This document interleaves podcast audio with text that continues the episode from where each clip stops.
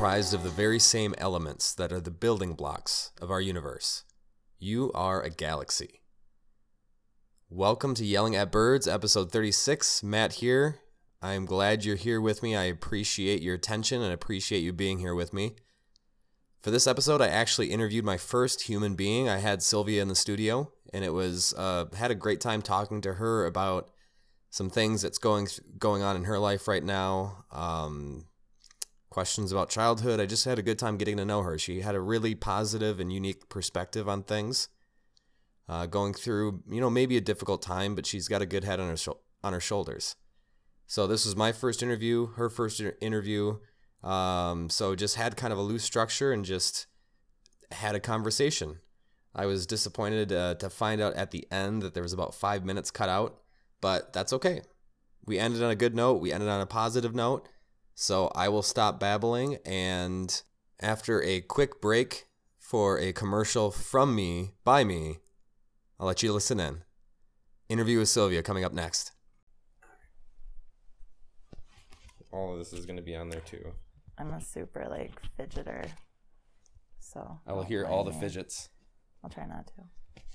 Oh, she, and I it. I giggle a lot when I'm like uncomfortable, and I don't not not that I'm uncomfortable, but it's like if I have like a response and I'll just start like it almost is like a I hate it. It's a bad trigger because I'll be even when I got arrested, I was laughing. Oh. When I was, when I was having babies, I was laughing the whole time. They're like, "What the fuck is wrong with you?" I'm like. Uh, pain or any discomfort just comes out and laughs, so it seems really inappropriate, like laughing at a funeral or something like that. Yeah. Like that's not okay. But Can't I do say it. I've gone through that. Yeah. It's just I need like a shirt. Like I laugh when I'm uncomfortable. I laugh. have, you, have, you, have you watched The Joker? Yeah. He has those cards. Like, oh no, no, I haven't. The new movie. No, I haven't. Yeah. Okay. He has a condition where he laughs, like when he's uncomfortable, mm-hmm. and he actually hands cards to people when he starts like laughing in the public. Nice. So maybe I might need to like check that out next time you're at a funeral some, or something like that, right? Or any situation like when I'm arrested. No, I'm just kidding. Yeah. No Sorry. more arresting. No more getting arrested. Yeah. I got to keep that off. Let's my... stay out of that. Right. All right. So I am. I, I didn't really set like an intro to this or anything like that. Do it. I'll do. So I'll film an do intro. It. Do you have like a title to this? Like um, not yet. An ode to being socially awkward interview, or something. Interview one. Yeah. Wow, that's creative. Learning and growing. There you go. Interview so, one. So I will say hi, Matt here. Welcome to Yelling at Birds. I'm here with Sylvia. Mm-hmm. Thank you very much for coming down. Um, so this is uh, my first interview, her first interview. We're just kind of figuring this out as we go along. Um, we're just gonna have a kind of a discussion, kind of a discussion. We're gonna have a discussion. So thank you for being here. Thanks for having me. Absolutely. So I guess um, this is the first unscripted question. Uh, I I think it was kind of important to know. So why did you ex- why did you choose to do this today? Sure, that's a good one. Um,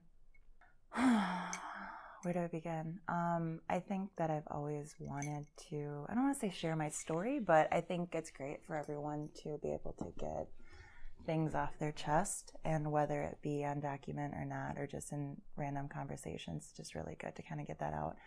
And um, when I saw this opportunity, I thought it would be kind of neat to scoop it up and give me a chance to, to start.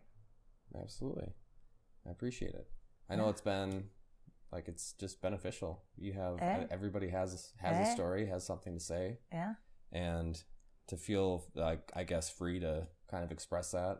It's, I don't know, it's therapeutic for me. I don't know if it's that way for you too. Getting there. Nice, getting there. I like to, I like to, I'm usually the one like who likes to ask questions. Um, so when I was watching your videos, I was like, gosh, I, I couldn't do that. I mean, I love talking about myself, but I tend to put my foot in my mouth a lot. So I try okay. not to talk about myself. So I like to just deflect my own, my own questions on uh, other people, like things I feel like I'm working through, but I'd rather hear their side of it, if that sure. makes sense. Sure. No, absolutely. And I'm normally... So I'll um, try not to ask you questions. I'll try not to deflect my questions. If it gets there, it gets there. You. We'll see. We'll see. Um, I'm normally not the driver of a conversation either. Okay. I'm usually more comfortable when there's like a couple of people talking. Somebody can like just take control. Or just, yeah. if I can pass someone off to someone else to have a, have a conversation, right. I can just like put in my two cents in every once in a while. Yeah. So... We're so this is, is going to be like a, a fight for it's, a it's lack new. of dominance. Absolutely. I like that. So the episode title, Fight for a Lack of Dominance. There you go. I like it. Solid. Um, so we're just going to roll on through. Um, don't really have a clean structure. We'll mm-hmm. figure it out as we go along. Um, one question I thought that would be interesting to start with. I don't know why. Don't ask me why. But um, do you remember having like a favorite meal as a child? Oh, sure. I think... my favorite one was, it sounds weird, but my dad made these apple pancakes. And what, the reason that stuck out to me was he wasn't around a lot when we were kids. Um, not that it was, not that it was um, a bad thing. I'm not really throwing him under the bus on that, but sure. He worked a lot. And so my mom was the main caregiver. Um, there was, I was the youngest of four. Um, we ate a lot of casseroles because nice. uh, it was easy and it fed kids very, very well. But um, no, the reason I think that that was kind of my favorite was, um, like I said, because he wasn't around. So when he was around, it was like really cool. Like, wow, Dad's here. Sure. And having breakfast for dinner was always like the coolest. I mean, that's like a win-win when you're a kid. So yeah. that was. That was really, that was it. That was it for me. Okay. Apple pancakes. Apple pancakes. Nice. Do you make those no. now? No. Why not? Nope. Because that's what he made. Okay. That's his. So that's his meal? Yeah. Yeah. Perfect. Yeah. That's him. Sure. I won't, I won't claim that. Okay. Was it, um, did he just work different hours? Like. Okay. So he worked, um, He worked for Cray Research okay. originally when that started up in Chippewa. I don't know if you're familiar with that. I'm not. Okay, okay. Um, my parents are both a bunch of computer nerds. Um, nice. My mom, my mom actually went to school. It's kind of a funny story. I don't want to get too off track here, but my mom went to school for computer programming, and um, then she chose the path to be a stay-at-home mom, whereas um, my dad, he he. did not get the schooling for it, but he worked his way up through a company, um, like I said, Cray Research up in, in Chippewa. And um, so from there, he got more and more involved with that. And pretty soon he was doing a lot of traveling for work. Um, he would be traveling all over the United States, um, as well as to other countries. And so he was really on the go. And, and um, so I don't want to say he was like absent in our lives, because he wasn't. Like okay. he, he, when he was home, he was really great. Like, he wasn't that dad where, like, oh, I'm home from work and I'm crabby and da-da-da. Sure. Um, like, one of probably my favorite memories was when we were kids, um, we decided to get chickens. And we were building this chicken coop. And me and my, my brothers and sisters were all using power tools. And my mom was like, what the? Why are these kids using power tools? Sure. This isn't cool. Sure. Like, you're gone all the time. I'm trying to keep those kids alive. And now right. you're giving them power tools. But, um, but, uh, yeah, no, no. So yeah, he just traveled a lot for work and, and doing that kind of stuff. Um, but yeah, so that was the irony of my mom going to school for that and then staying okay. home. And then my dad not necessarily going to school for that and him doing a career in that. And then so. It just kind of worked out. Yeah. Okay. Yeah. Yeah. Yeah. And my mom always said, like, I just wanted to be an educated parent. Okay. So, I mean. Nothing wrong with that. No, no. Did you, so. He would travel a lot, and then when he was home, he was there, and he was, you know, one hundred percent It was so there. Cool, yeah, um, and that was that was cool. Yeah. Does that give you a sense that he, like, really liked what he did? Like, he didn't come home super drained? Right, yeah, he was totally passionate about it. Um, it was really cool, like, seeing how... He was really smart. I mean, both my parents are really smart. Um, I mean, we had... We used to have wood siding on our house, and my dad was... He was on... It was a two-story house, and he would be... staining the side of the house on the phone, which wasn't safe, but he'd be staining on a ladder okay. with nobody holding it. He's alive still. Um, but anyway, so he would be staining the side of the house and, and on the phone with this, you know, somebody from, uh, let's say like Japan, and okay. he's helping them code their computer. I don't know if you're familiar with like C plus plus Super programming. Tough. Yeah. So he'd be I think like, I made, he'd be I like made, okay, hit, you know, da da da da da, hit the, you know, hit these codes, hit enter, da da da da, and just rambling it through his mind because sure. it was like for him riding a bike, like it was just, he was naturally good at it. I mean, hence he was able to work up through the company with just his natural talents and sure. education, well, learning education along the way. Okay. Nice. That's pretty impressive. So I made a, I did this coding thing where I made like a dog walk like two squares hey. up and then one square to the left. Yeah. And that was it. That's pretty cool. That was pretty tough. Yeah. Nice. Next time you got to be on a ladder painting and yeah, trying I, to do that. I can that's walk and chew test. gum, but that's probably, there you probably go. about. Okay. Um, so awesome. So do you have, you have kids now? I do. Okay. Yes. Do they, do you think, do you have like a special, what's your like favorite thing to make for them? Ooh. Um, whatever is easy. Like okay. they love ramen noodles. They do. Perfect. It's like, they're like college kids. Like okay. it's great. They're, they're, they're, uh, how old are they? Four, four and six. And they like, when I'm like, oh, I don't feel like making anything. What do you want? And they'll be like, ramen noodles. I'm like, all right. And a vegetable broccoli. I'm like, sweet. Like I can Perfect. do that. Easy. I mean, that's, I shouldn't say it's my favorite, but it's easy. Like we're really busy. Um, we don't have a lot of structure at our home. Okay. Um, that's because that's just the kind of person I am. And that was something, um, that, um, me and my ex-husband, we kind of dueled over it, where he's very, um, type A personality, like very like bam, bam, bam, bam, bam structured. And I'm like, wee, let's get sure. in the car and just go somewhere. And, um, uh, yeah, what was the question? So that was yeah. meals. Yeah, yeah. so meals. Meal yeah, easy. Anything Whatever's easy that I don't have to think about. Okay, nice. Um, so do you know, have you always been kind of not as structured? Absolutely. Okay. Since, since Absolutely. Um, when I was a kid, like it sucked. I didn't understand it because um, I don't. We were kind of talking about this earlier before we started this, was kind of um, avoiding blame on other people and kind of taking responsibility for yourself. And so um, um, my dad was fairly structured. My mom tried to be structured, but when she was, I don't want to say a single mom. I'm not, like I said, I'm not throwing my dad under the bus. He was a provider. He did what he did. My mm-hmm. parents had, you know, pretty mutual agreement. Like you work, I stay home, blah, blah, blah. Right. Um, but there was a fair amount of chaos, and um, um, that kind of, I think, maybe enabled my ability to be completely unstructured, if that makes sense. Enabling unstructure. Hey, yeah. Enabling you chaos. You're the youngest? I am the youngest. Okay. And uh, I can go into that, too. Oh, my gosh. My whole, my whole family. Oh, that's a story. Um, but... Yeah, yeah, yeah. So I've always been pretty chaotic. Um, something that um, later on in my life, I was diagnosed with borderline personality disorder. And at first, I was like, it made me feel broken, like I was sick. Okay. I hated it. Um, so I went, in, I was in counseling for a long time for that. And at the time, like anybody with, uh, what do you, I don't want to say disorder, but I knew I should have gotten help, but I and I was in the process of getting help. But at that okay. point, my I wasn't ready to. I wasn't mentally accepting sure. of this diagnosis.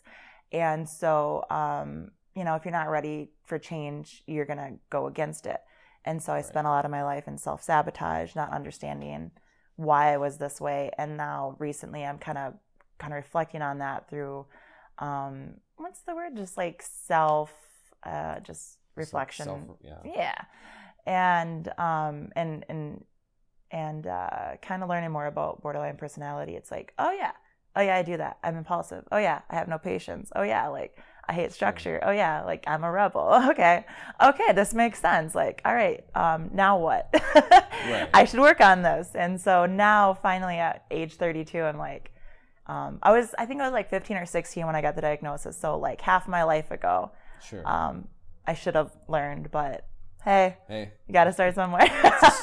The story of this right So here. Basically my whole life has yeah. just been sheer chaos, and I thrive on that, though. Okay. Um, when I'm given any kind of structures, I kind of push boundaries. I push back. Okay. Um, it's gotten me in my fair share of trouble, um, which we can may or may not talk about. Um, but... Um, It is also great because I think um, it kind of has given me the opportunity to be a free free thinker, I guess. Sure. And I think we need that more in this world because so many people are so stuck in their boxes. And so there's that balance. And that was something that kind of actually brought me and my ex-husband together, is because he was so like, here is the box. Everything mm-hmm. goes in the box. And you're so much more out there. And he was drawn to that. Sure. But over time, as we got older, we kind of realized like, um, like I can't fit in your box and you can't step out of your box. And right. so this has now caused tension. And we need to go our separate ways. Um, we're still great friends. We get along great. Okay. Um, so it's not hasty. Like, I kind of hate talking about my ex-husband because it sounds super derogatory. Um, right. But um, we get along great. And so a lot of people are, oh, your ex-husband. Like, oh, I'm sorry. Um, I had one lady recently was like, how how is it that you and your ex-husband get along so well? I'm like, because we're adults. Like, we're not, sure. I don't know, we're, we're mature about it. You know, I think a lot of people go into divorce. Um, I mean, sometimes there are really bad things that happen, so I can't totally throw them under the bus, right? And you know, and call them childish or immature or whatever. But um, we we were blessed that we just were like, hey, I'm done, you're done, mm-hmm. let's go. We're still friends. It's great. Now you have yeah. So you're kind of the team taking care of the children and yeah, and we run a business out. together too. Even yeah, no kidding. Yeah, okay. yeah, yeah. Um. Let me talk about that. I don't want to get too off topic. well, okay. Well, I'll put a pin on that one. Uh, That's. Well, but well, that does show. I mean, that. It just shows a lot of maturity. Um, that. I never thought know. of myself as a mature person until like, wow, hey, I'm a lot more mature than I ever thought I was. Like, pat right. on the back, pat on the back for that one. yeah. Yeah. I mean, that's tough. Winning. I mean, usually. Well, no, I have no idea. I won't comment on that. But no, that's um, I was gonna make some like some hype. I was gonna speak in hyperbole, and it wouldn't be wouldn't really make sense. Um, so you do that. Did you when you were when you were younger? Was there, um, I guess, what were you hoping like your life would be about when hmm. you were younger? Great. Did you want to be a fire a fire person? No, an astronaut? No, no. Animals. Animals. Animals. I loved animals. Um, uh, my mom still is like, she gives me kind of, can I swear? Am I allowed to swear? Absolutely. Okay. It'll it'll make my mom it not want to listen. Feels but... really good to swear. Like, yeah. Sorry, mom. Um, so my mom gave me a lot of shit. There we okay. go. Felt good shit. She gave me a lot of shit for, um, and still to this day, she likes to bring it up. Um, I don't know if she does it to, like, shame me, but I kind of laugh about it. Um, so we kind of grew up – I grew up in the country. Um, I'm from Chippewa Falls originally, and okay. so Hallie is right between Chippewa and Eau Claire. And so my parents have a ton of land. And so anyways, so um, I used to catch, like, field mice and, like, garter snakes, sure. and I would keep them in, like – a box under my bed. Nice. My mom was like, how did you not get rabies? Like, how did you not get bit by these by these mice? I'm like, I don't know. I don't know. I don't why I did it. I have no idea. Like, okay. I was just I was a quirky kid, I guess. Um, you know, it's kind of fun to laugh about it now, but right. at the time it's like, why did I do that? And then and now having my own kids, it's like, oh man, they're probably gonna do these same things. Like, could you imagine like each kid with like a box of like mice and snakes? I would like be all about it. Okay. I'd be like, I did that same stuff.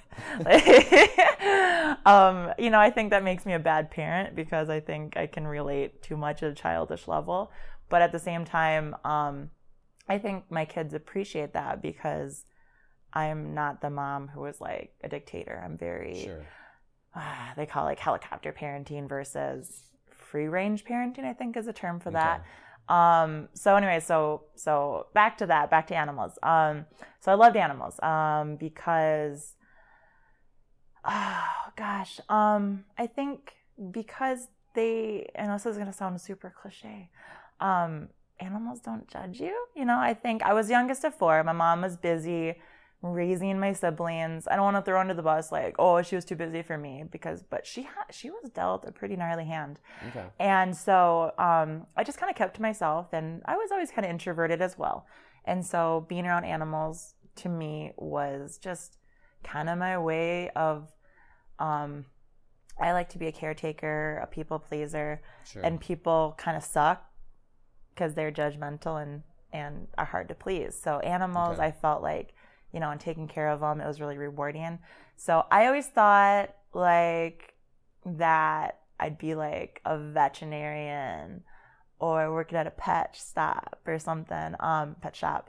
But um, I actually did. I was, I worked at a humane association for okay. a while out of high school, and I loved it. Um, I loved taking care of the animals, but it really wasn't for me, because I kind of found that as I grew older, um, I preferred human interaction once I kind of found my own voice and stuff. As a kid, sure. you know, you're kind of like, do what kids do. You know, mom and dad tell me this, my parents tell me this, you know, um, society tells me this is what I'm supposed to do as a kid. So, um, so for me, I found my coping mechanisms to be around animals and stuff. And okay. so, yeah. What was the question? The have... question was what I thought I would be when I grew up.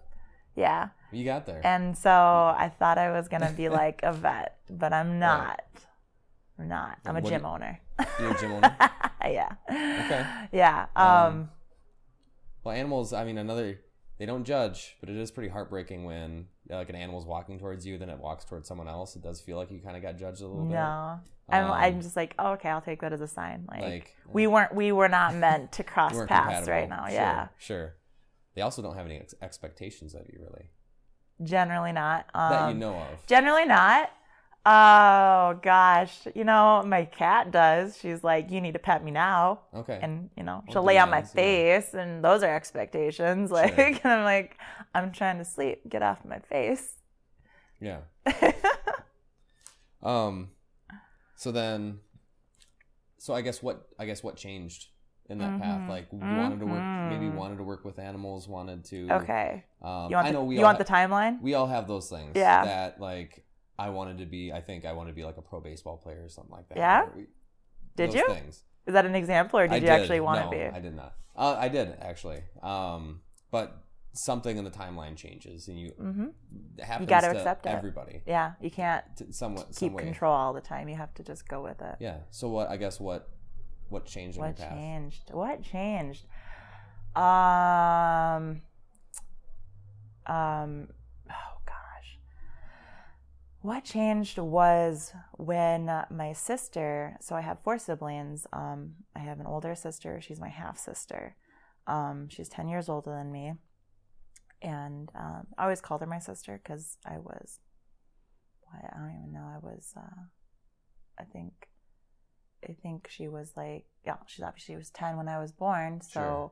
From then on out, she was always my sister. You just knew her as that. Yeah, and um, and she's Native American, and I'll kind of go into this later. Um, but then I have my older brother, who um, is a lot like me, where we're very like, our minds are racing. We have to stay busy. Um, he got himself into a lot of, um, unfortunately, legal problems mm-hmm. um, because of it, and. Um, And I'm getting to my I'm getting to my answer on this. I like to kind of That's dance right. around a question to, to tell the story. Kind of spiraling into I it. I do. Gotta, It'll make I'm like foreshadowing. All uh, right. It's a toe in the pool. It's I am. A foot in the pool right I now. am. Sure. So and so that was my brother, and then I had another sister who was uh, two, three, two or three years older than me, and she had a lot of medical complications growing up. Um, so like I said, my mom was kind of dealt a pretty gnarly hand. Sure. Um, she had my sister when she was in high school, and then my brother was born, just a rebel spirit.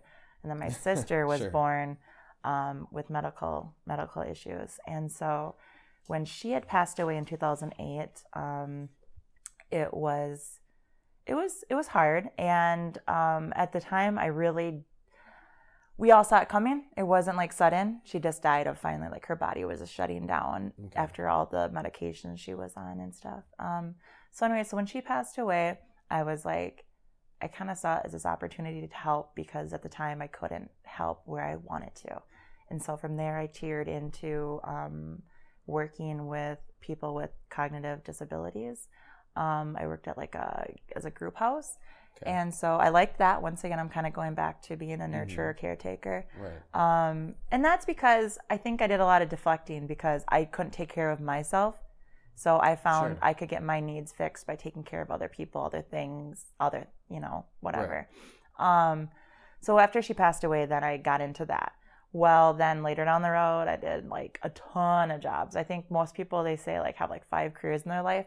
I think I, I want any any one time I have at least three jobs. Okay. So I probably had uh, easily over one hundred jobs since I started employment at the age of six, fifteen, sixteen. Okay. So, okay, so now to go into, um, so yeah, I was like, I was going to be a vet. All right, I'm going to work with people. I'm going to work with like helping people with like disabilities. All right, you know, um, but then from there, I did some other dabbling. Um, I went to college for business management. My parents were like, all right, you know, go work for a big business, a nine to five job, do these things. Mm. And I was like, um, nah, like that's not for me. Right. It's not for me. Yeah, I can't do structure. Fuck that. Fuck that. So in the end, okay, so when I was younger, out of high school, I thought, oh, okay, from here on, I was going to go into the Air Force. I was going to travel the world. I was going to try, try and seek structure. Sure. Um, didn't happen. I think that everything happens for a reason. I think I would have probably not done well. Honestly, looking back at it now, I'm glad I didn't, um, because I probably would have like gotten kicked out. So from there on out, now I, I run a gym, and I really okay. like that. Um, that kind of fell into my pocket. Um, I never thought I was going to have kids, never thought I'd get married, but got married, had kids.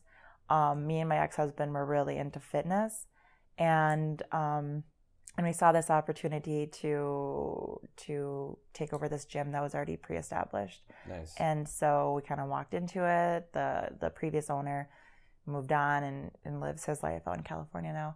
And so now we're doing that. I get to help people doing like fitness, reaching their fitness goals. So I'm getting mm-hmm. my needs met doing that now. So a lot changed from veterinarian to okay. schooling to business owner, and who knows what's next. But it, I mean, it sounds like like nurturing was like the base of it. Evidently, the base of it all. Which surprise! I right. mean, I always thought like, oh, I never wanted to have kids. I'm gonna be a real crap parent because like I have no structure. And then I was right. like, oh, that doesn't matter because I can be a caretaker. Mm-hmm. That's cool. Absolutely. That's a superpower. And yeah, occasionally there's like things that you're not good at imposing on yourself. Uh-huh. You're maybe better at like, it's like do as I say, not as I do kind of thing. Yeah. But in yeah. a different way. And and still even don't do what I say because I'm an instigator. Right, right. Um, do you have like, I guess as far as your, as your, I won't, you don't have to go too deep into anything that you don't want to, but um as far as like your kids, like what are your, do you have any like hopes or like what are your hopes for their lives? Mm-hmm. Um, or is it um do you have like specific a general hope, or is there more like hands off, um whatever happens happens? Mm-hmm. That's a good question. Um so my kids are young right now. Like I mentioned, they're they're six and and uh, she's five. She's not four. She just turned five in November. It's horrible. I'm a bad mom. I got two kids and I can't keep track of them. Like, no. So she just turned five in November. And um, so as far as what did you say? Like how I want to like I guess, raise are, them, like or looking ten, twenty years down the road. Mm-hmm. Like how do you want their lives to be? Sure. Um. You know, I think as a parent, all you can do is wing it because, um, you know, there's the whole nature versus nurture, all right? Um, mm-hmm. And so I have to accept that because there are traits that my children are going to be born with, um, and there is only so much I can do to help kind of guide them along the process. Um, some things that, you know... for me were, um, you know, I just really wanted to raise them. I want to raise them to be open-minded, you know, compassionate, just to stay competent in what they do. Um, uh, you know, you're asking me, so I mean, this is hard because when I originally kind of thought about this question was like, okay, when I was dual parenting, you know, I still am, but mm-hmm. when me and my husband were together, you know, he had a lot of different views than I did.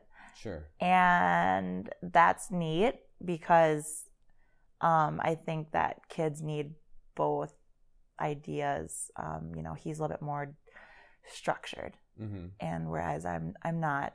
Um, and probably one of the biggest things is that, you know, I believe in, you know, a lot of environmental awareness and stuff, whereas I'm not saying he doesn't believe in that, but he's just not as concerned about it.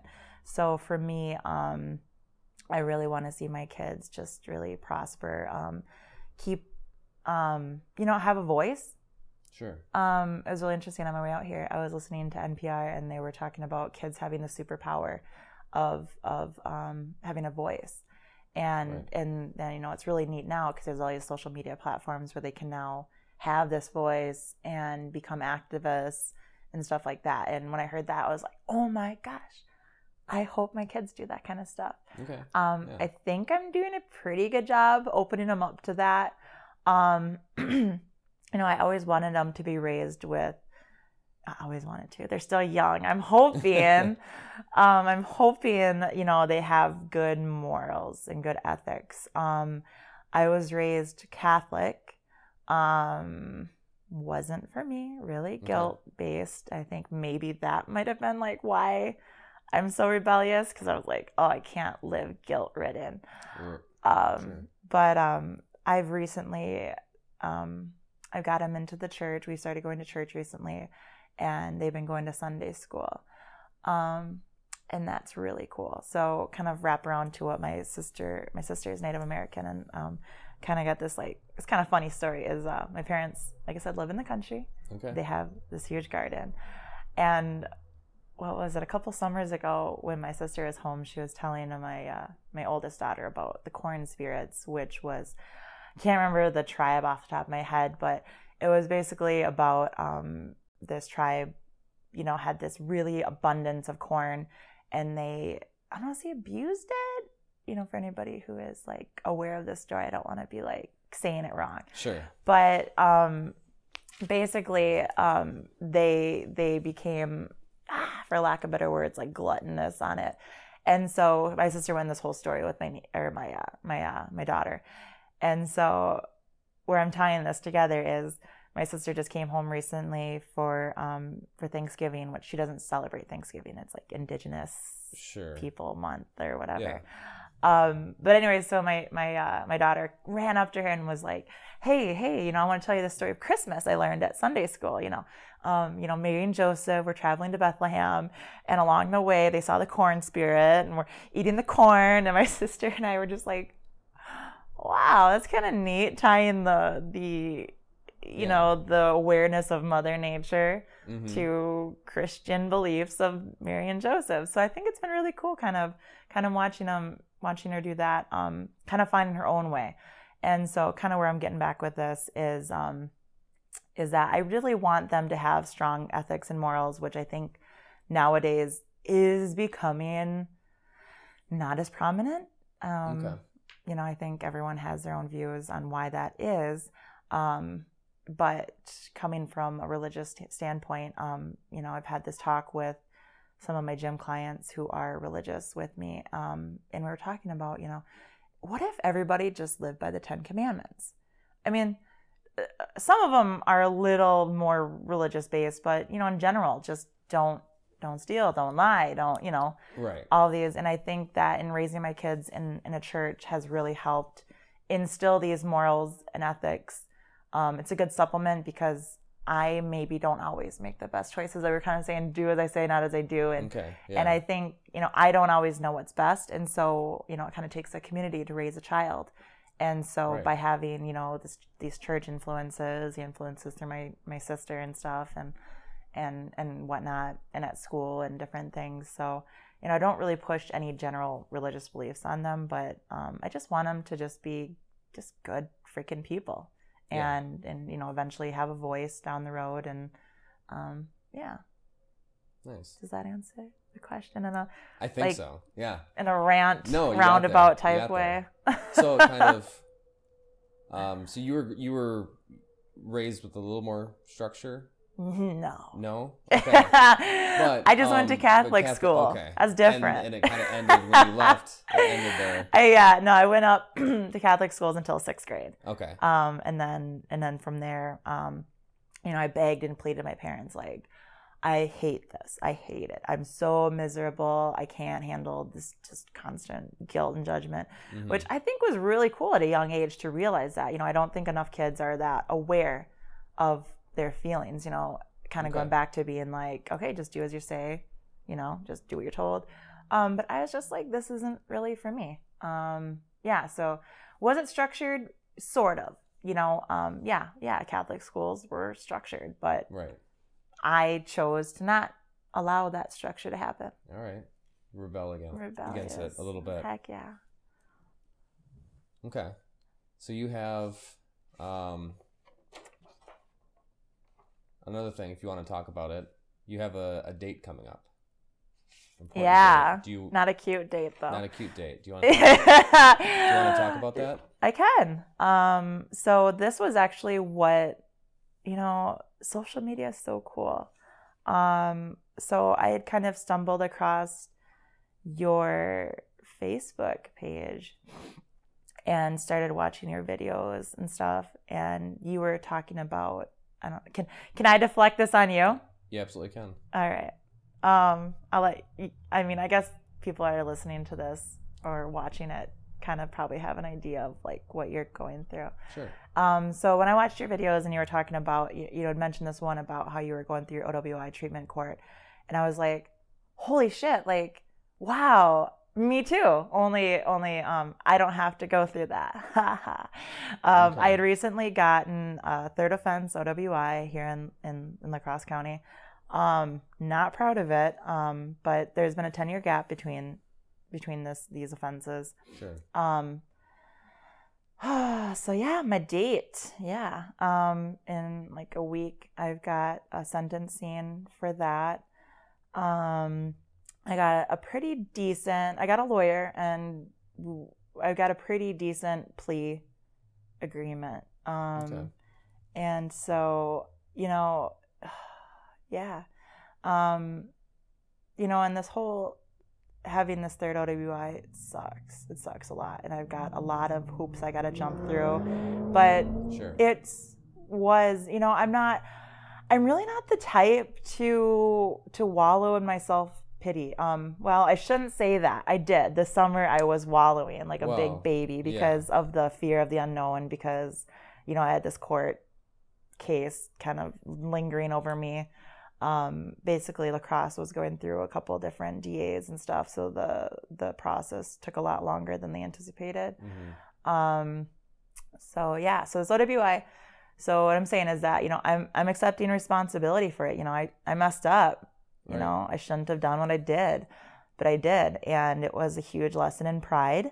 Um, you know, it's kind of stupid, but, you know, before I got in the vehicle, it was like, hey, you know, we should probably call an Uber. But it was like, we didn't really have that much to drink. So, like, we're good. Mm-hmm. And I thought I was. Clearly I wasn't, you know, when I saw the lights. I, I, you know, you had a recent video about, you know, and the, the process of what goes through your head when you get pulled over. Yeah. Well, and I was, that was raw. I was like, oh yeah, yep, yep.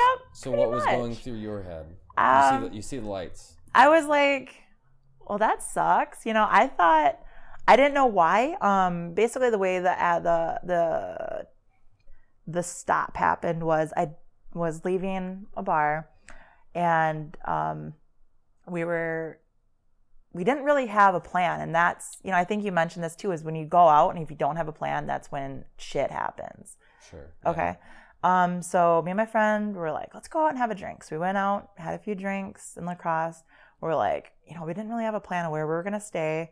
Um, and so anyways, so um, we were driving to go to this person's house we had just met at the bar. Um, And he's like, okay, you know, take her right here. So I came to a stop, pers- pursued going forward. But as I did that, um, um, the cop was coming, and supposedly we had almost T-boned. And I okay. don't remember that, whether it was like, you know, just traumatic, like, or just not thinking, you know, and, and that happens sometimes. People, you know, they don't, right. they're just not thinking. However, unfortunately for me, I had alcohol in my system, so that really doesn't hold up in court, you know, like, right. if I wouldn't have had a drink, it would have been like, oh, you know, okay, well, you didn't, you know, you, whatever, you weren't paying attention, people were distracting you, whatever. Um, and so, um, like I said, it was kind of a lesson in pride. Um, and also it's kind of one of those things where it's like, everything happens for a reason. You know, I look back at it now, like, what if I would have gone to this person's house and something bad would have happened? Yeah. Um, we don't you know. know, what if I didn't get this third O W I and I continued making poor choices? You know, I think that this was a really huge lesson of, like, a slap in the face of reality. Like, all right, you know, you have some things you need to change and work on, and mm-hmm. now is the time to do it. Right. Um, I want to talk about, uh, you mentioned poor choices. Mm-hmm. So, um, I don't know where you are kind of in your past, you know, right? I, I'm in recovery, mm-hmm. and I can say that. Mm-hmm. Um, well, anybody can say that. Um, I just, that's, that's just kind of where I am. Mm-hmm. Um, and one of the biggest parts, it's, sobriety is one part of it. Mm-hmm. You can't really have one without, without the other, but you can't really have, um, but like for me, like sobriety is just, that's kind of a, a small part. Sure. Because that's just kind of a symptom of a bigger problem or mm-hmm. something else that's like deeply affecting you that you're deflecting onto alcohol or other choices. Do you feel like you drank to, like, a lot of people do it for self-medicating, whether it's just like you're dealing with things in your brain and you're just like trying to avoid it? Was that kind Absolutely. Of okay? So part of recovery is knowing the why. Yep. Is having I'm, your why. I'm still so I'm still kind of circling around the why for myself. But do you kind of have any ideas of, like, when you were making poor choices, or, you know, you mentioned before, like, self-destructive tendencies. Mm-hmm. Do you know why? Mm-hmm. Okay. Mm-hmm. Um, after years and years and years in counseling, um, I think um, I've become incredibly self-aware, and sometimes having that, it's this really fucked up freedom in the ability to purposely sabotage it. Sure. Like, oh, I know all the answers. I know what I should do, but I'm just not really ready to accept it and do it. Okay. And so it's a, it's a really fine line to be. It's like, you know, it's like tight walking. Like, I know I probably shouldn't be doing this, but I'm doing it anyways. You know, it's just kind of fun to be right on, you know, right on the edge. Um, so, um, so what was your question? Like, what is my why? What am I going through? Am I in, like, recovery? What was, is that what your question was? Well, I didn't say, yeah, I didn't, I didn't, um, if you are in recovery, like, I didn't, I guess we didn't sure. kind of discuss that, but, like, yeah, what's, what's up? What are some of those whys? What's up? My whys. All right. Um, one really, what was my turning point, I guess, is maybe really how I want to answer this is, um, is that it's so silly, so silly. You know, I think everything happens for a reason, you know, and some people believe in, in fate or the universe or godly moments or coincidences. But I was watching this one um, movie on Amazon Prime. It was Brittany Runs a Marathon. And it was like a, like a holy, holy crap moment. Like, wow, like, I'm going through that. You know, I'm not, I'm in self-sabotage. Okay. Um, I don't love my body right now. It's so ironic. I own a gym, but I'm not working out because I'm wallowing in my own bitty and stuff right now. Oh, there goes my pen. Um, no, I'll be good. Um, so anyway, so, you know, I was wallowing in my self-pity. I wasn't working out. I was overweight. Um, I needed, I needed something. I needed some sort of structure, some sort of why. And when I watched that, her, her turning point was, you know, she was, I don't want to ruin this for people who want to watch this movie, but spoiler alert! Spoiler if, alert! Uh, you spoiler plan on watching alert. Brittany? Wa- Brittany Runs a Marathon. Brittany Runs a Marathon. Stop listening for a little. Stop bit. Stop listening. Okay. Um. So she goes to the doctor, and he's like, "Girl, you're overweight," and she was like, "No, I'm not." And then okay. you know, and and it shows her going out and partying and really self-destructive behavior, and I was like, "Oh snap! Like that's me." Um. And he was like, "You need to change something," and she. she finally was like, you know, what if what if I just need to lose? Oh, that's what it was. She went to go to a gym and the personal trainer was like, yeah, it costs this much to work out here. And she's like, but running outside is free. And he's like, right. Okay, but you can pay me. But don't. But don't. Don't do that. I'm a gym owner. I totally feel you. But I like to push people to do what works for them. So anyways, so sure. She was like, I'm going to start running outside. And so she starts doing that. And then pretty soon sets a goal to run. I don't know if it was her or somebody else in the movie was like, let's run the Boston Marathon. Okay. And so that kind of kept her on track and gave her something to, to, do, to look forward to. Sure. And for me, um, and this is going to circle back to what you were talking about in that, the video was, you know, when you're sitting in jail, you're thinking about all the things like, like what did I just do? You know, I thought about when I was sitting in jail after my arrest was, I had gotten arrested. Luckily, not on a Friday night. It was right. a Saturday morning, so I only had to sit for the few hours. Just that day, yeah. Yep. Um, but anyway, so I'm sitting in jail. I was like, oh my gosh, I have kids. I have a business. Like, I have so much shit going for me right now, and I'm messing it up.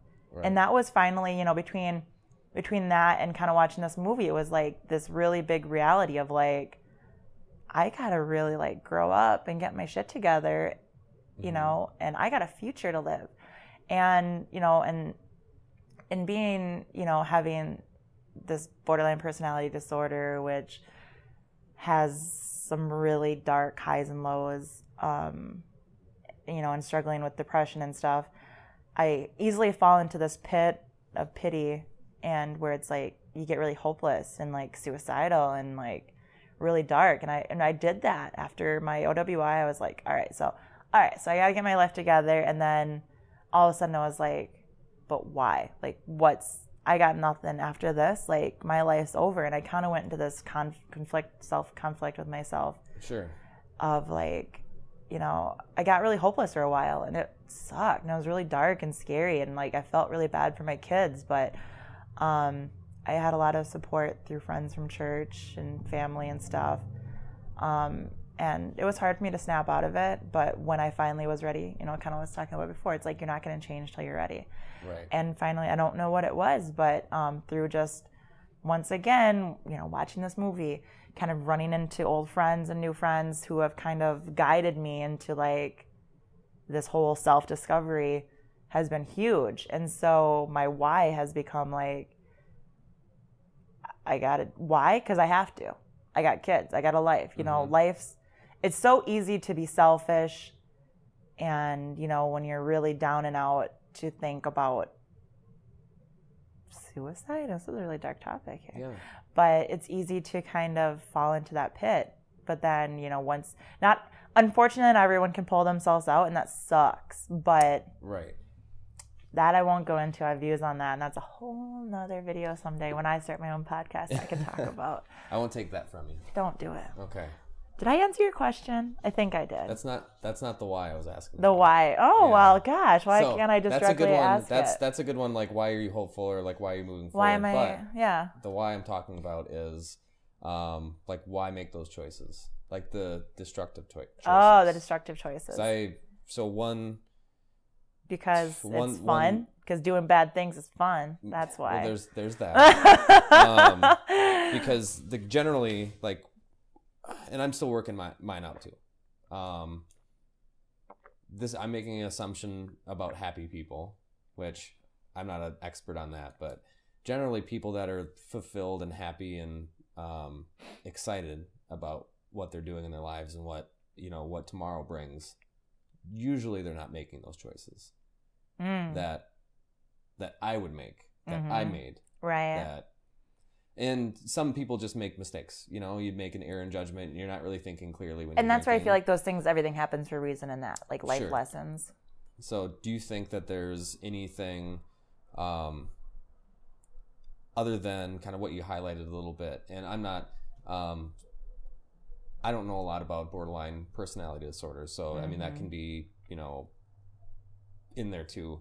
Um, but do you think, do you know, do you feel like there's any underlying reason why you had, other than that, the destructive tendencies, or the the desire to kind of challenge what you thought you knew?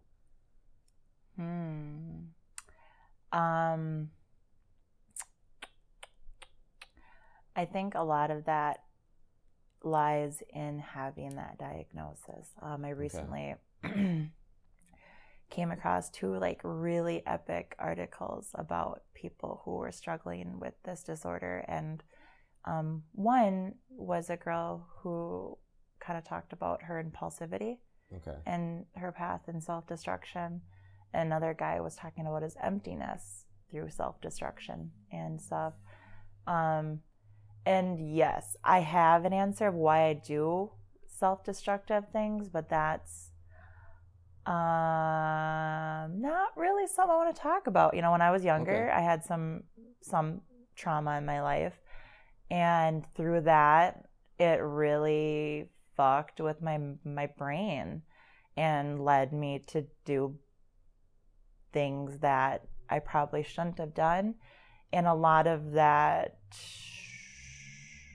corresponds with, um, I'm talking a lot slower because I'm trying to be impeccable with my words on this one, um, uh, with the choices I've made through drinking and other things um, to kind of cope with the trauma I had when I was younger. Sure.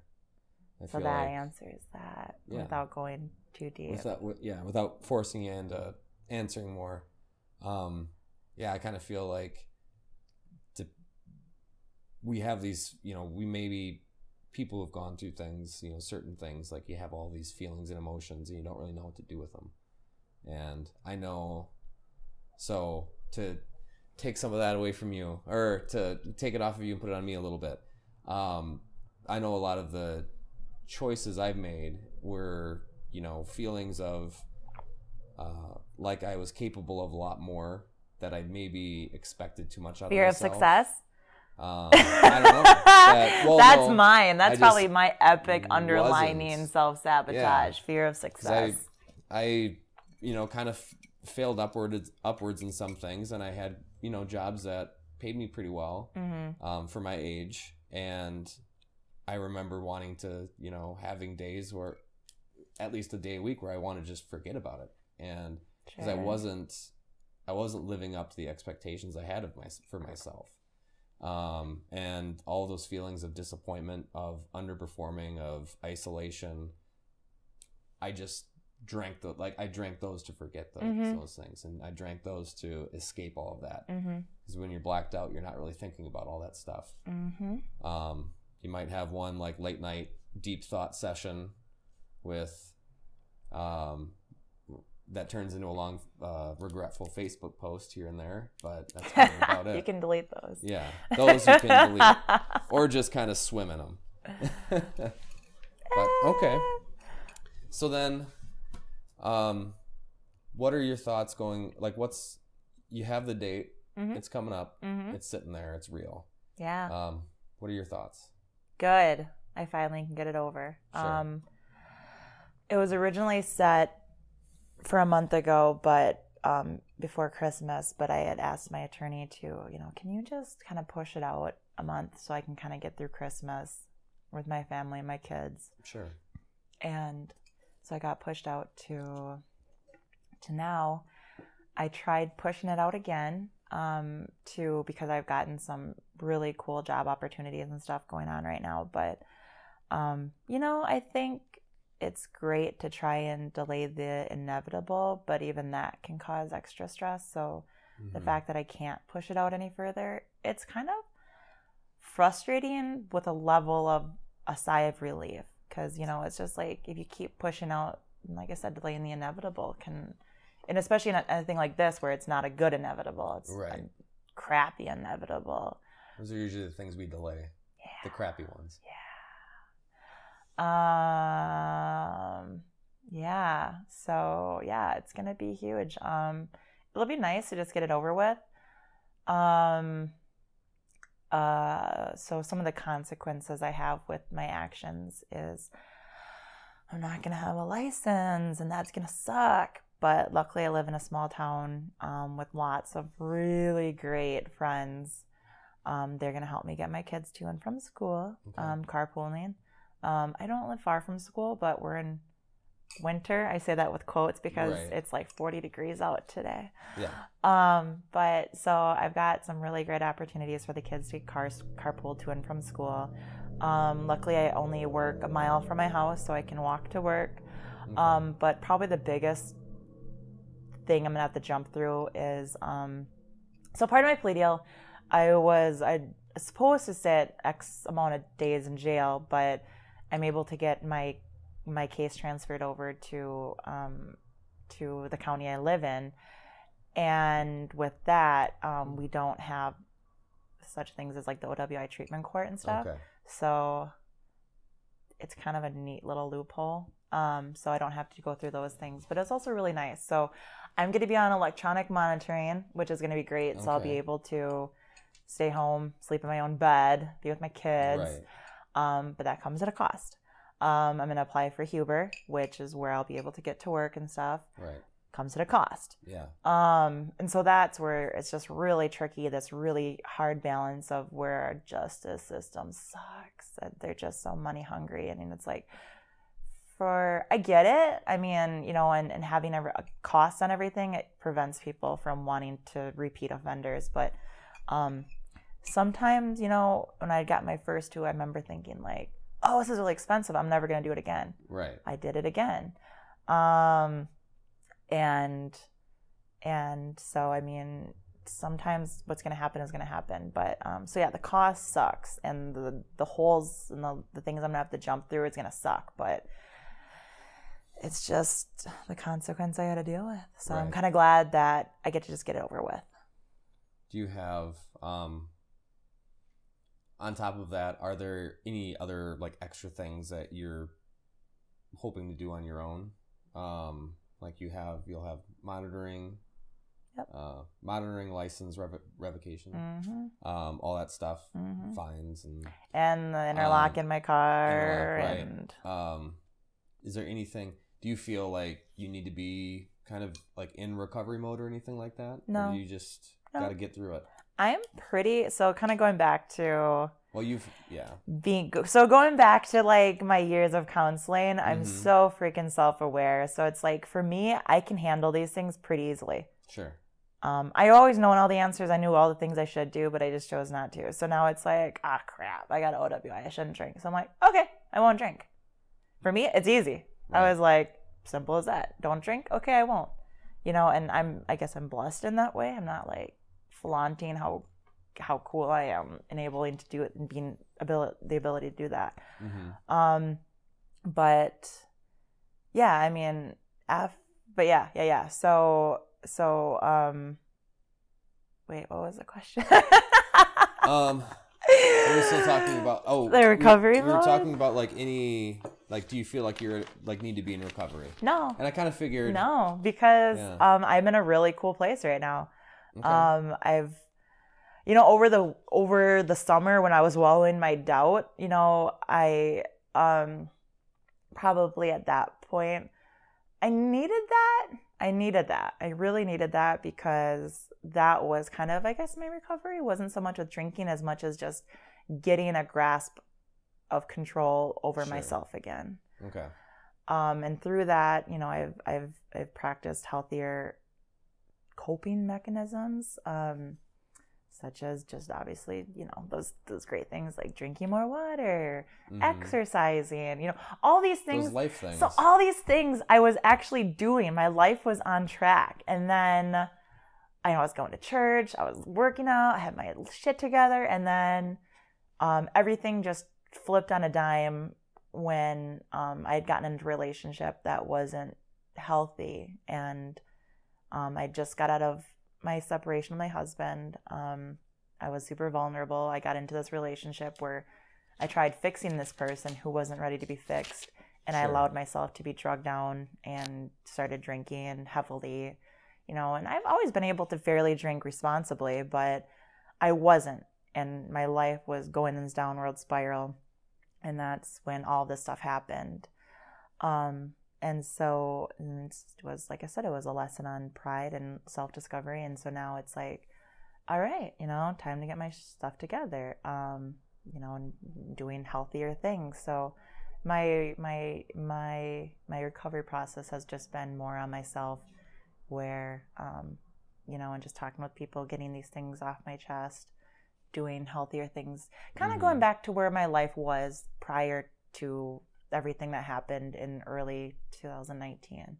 Okay. Um, so I was doing good, but then, you know, I got old self-sabotage, just like got the best of me. Right. So it's, I mean, it sounds like you're building, I mean, you're just building a life of better choices. Yep. Like going back to where I was, you know, sure. I, I had a, I've always had a pretty decent life, I would say.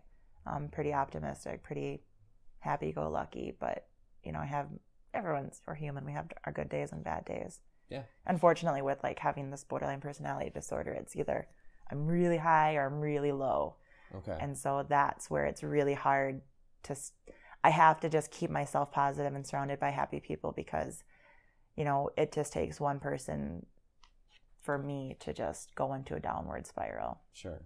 When you're in your, when you're in your highs and lows, I mean, you're um, self-aware. So when you're in your highs and lows, do you, do you have that voice, that mm-hmm. like self-aware voice going, yeah. like, you're just in the low right yeah. now? You're, sort okay. of.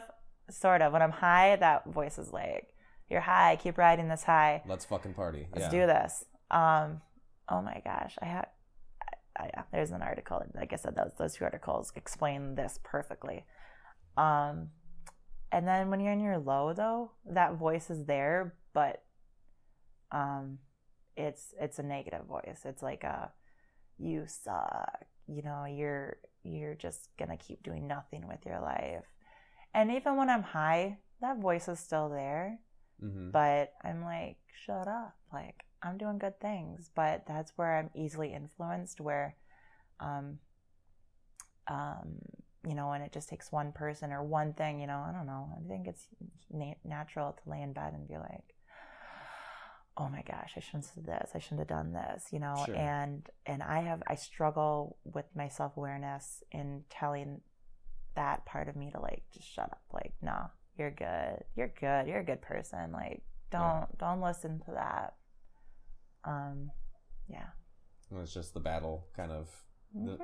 I mean, everyone deals with it. A couple of different perceptions in your head. Right, everyone deals with it, but I think Absolutely. in having what I, what, you know, and having this, it's just a lot more amplified.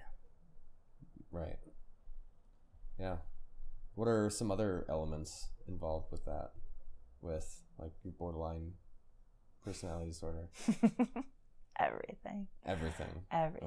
Okay. Um, it's just having, you know, impulsive t- tendencies, um, having, um, you know, a lot of people with it are impatient. Um, okay. We're very, like, we say things that maybe we'll regret. We do things we might regret. You know, self-sabotage is a huge part of it. These are all very negative things, but they're not. You know, it sounds really negative, like, oh, you're impulsive. Oh, crap. That like, could, yeah, you do right. bad things. But it's, like, not, because we make the world fun. No, I'm just kidding. We're cool people. No, no, yeah. no.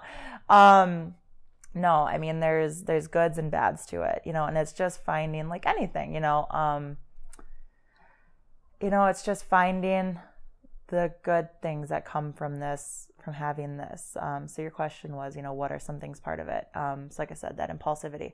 That's mm-hmm. probably the biggest one that resonates with me, um, sure. because I do. I'm very, like, all gung-ho, like, I'm gonna do this, I'm gonna do it all. Right. But I kind of easily forget about my surroundings, you know, we, I kind of tend to be a selfish person because of it, um, so it's really hard to, like, pump the brakes. And that's where it's like being surrounded by people who can understand you and understand it. And I'm not gonna walk around and be like with a shirt that says I have borderline personality disorder, right. you know, kind of, we were talking about this earlier, like, I laugh when I'm uncomfortable, I say things I shouldn't say, you know, and I and I think, yeah, it would be great if we could all walk around with shirts that, you know, say, like, you know, they have dog collars, like, that say, oh, this, I bite, or right. or whatever, you know, I'm, I'm I'm aggressive. I think we all walk around, we all, all walk around with shirts, or at least some hats, and that or said, yeah, yeah, you know, or hand out, you know, we're talking about handing out cards and stuff, like, look, you know, it'd be so much easier, but then that, it'd be easier, but it kind of kills the mystery of getting to know somebody, right? If we're all walking around so transparent.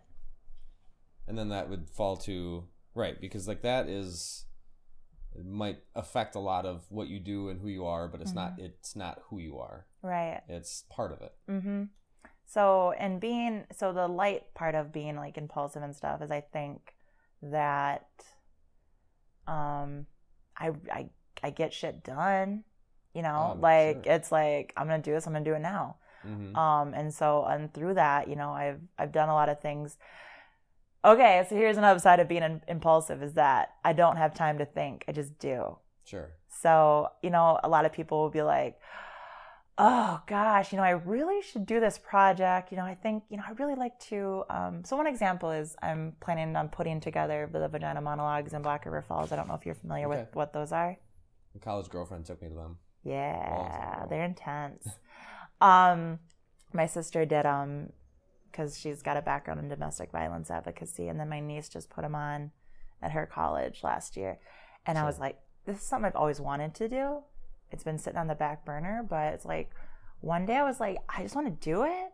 And I saw the opportunity, and this is where that impulsiveness came in. Um, is so when you, they're supposed to be done between the month of February and March. Sure. And I'm like, what? It's like, what's the beginning of January? Like, I can put it on.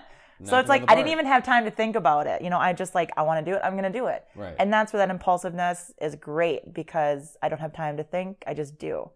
And because of that, I've done a lot of things that I wouldn't have done if I were to have that lack of impulsiveness, you know. Sure. I think that's either I'm on or off. Like, either I doubt myself and I don't want to do it, or I do it and I'll gung-ho. And it's like, along the way, I have moments where I'm like, crap, I probably shouldn't have acted quite so impulsively, but like, hey, we're doing this. Let's do it. Clearly, right. there's a reason why right. I did this, you know.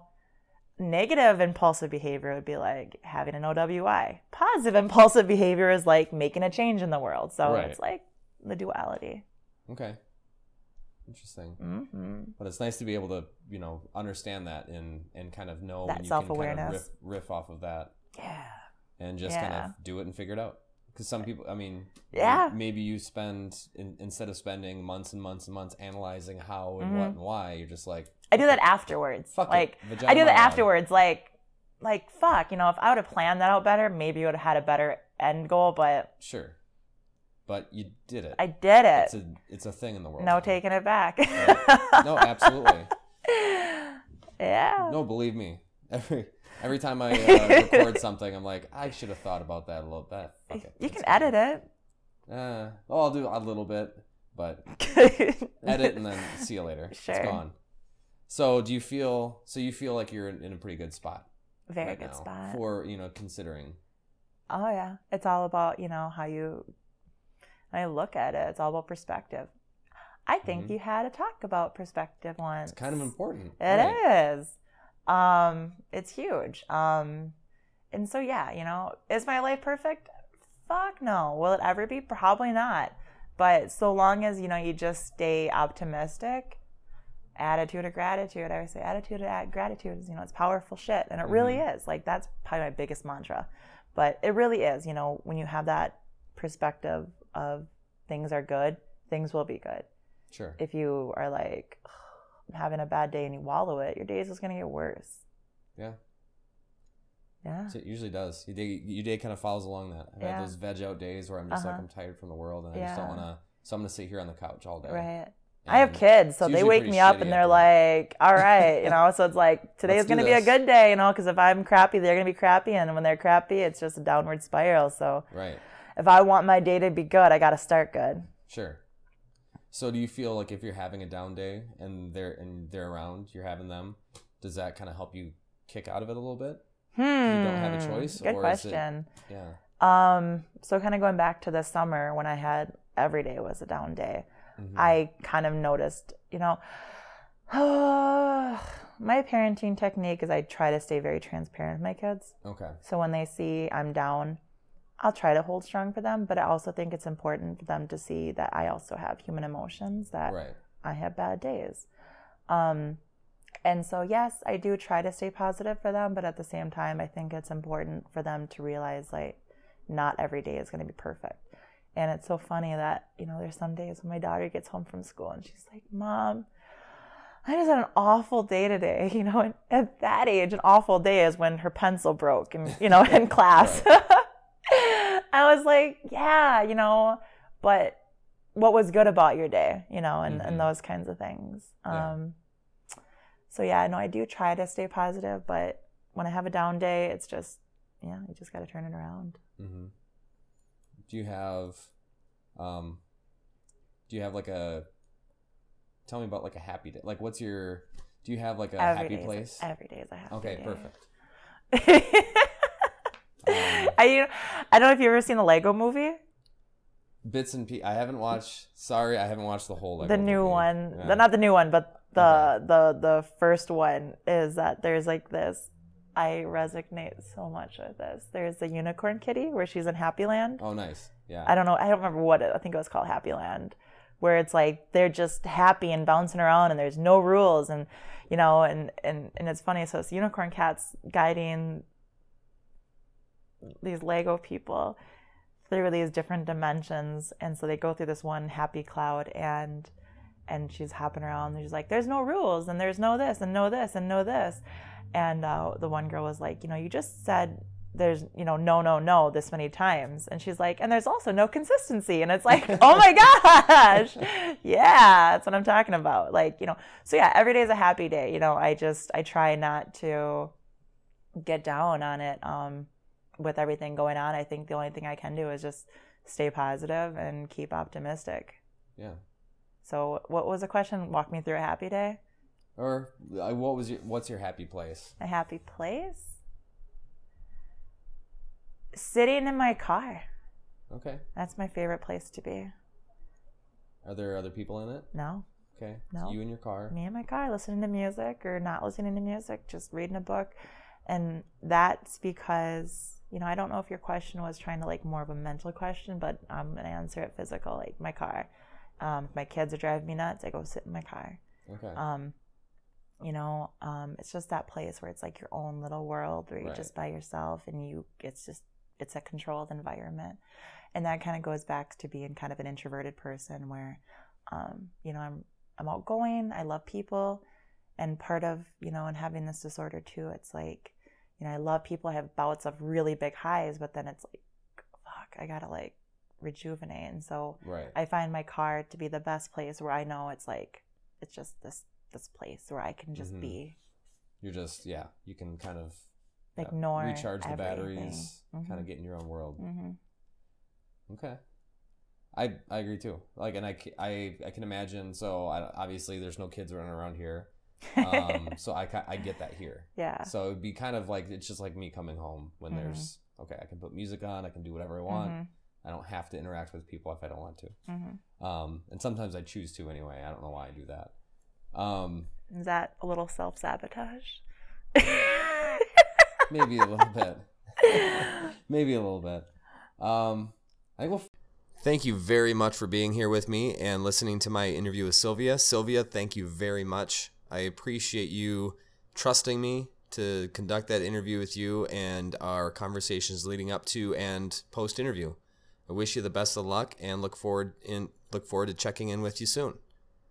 And everyone else, I have, if you have, if you'd like to be a part of this and would like to possibly get interviewed with me or just have a part on this show, feel free to reach out. You can find me on Facebook, Yelling at Birds on Facebook, or Yelling at Birds podcast on Facebook. I am on Patreon. Uh, feel free to reach out. Give me a follow. I appreciate it all. I appreciate you guys being here. Have a great week.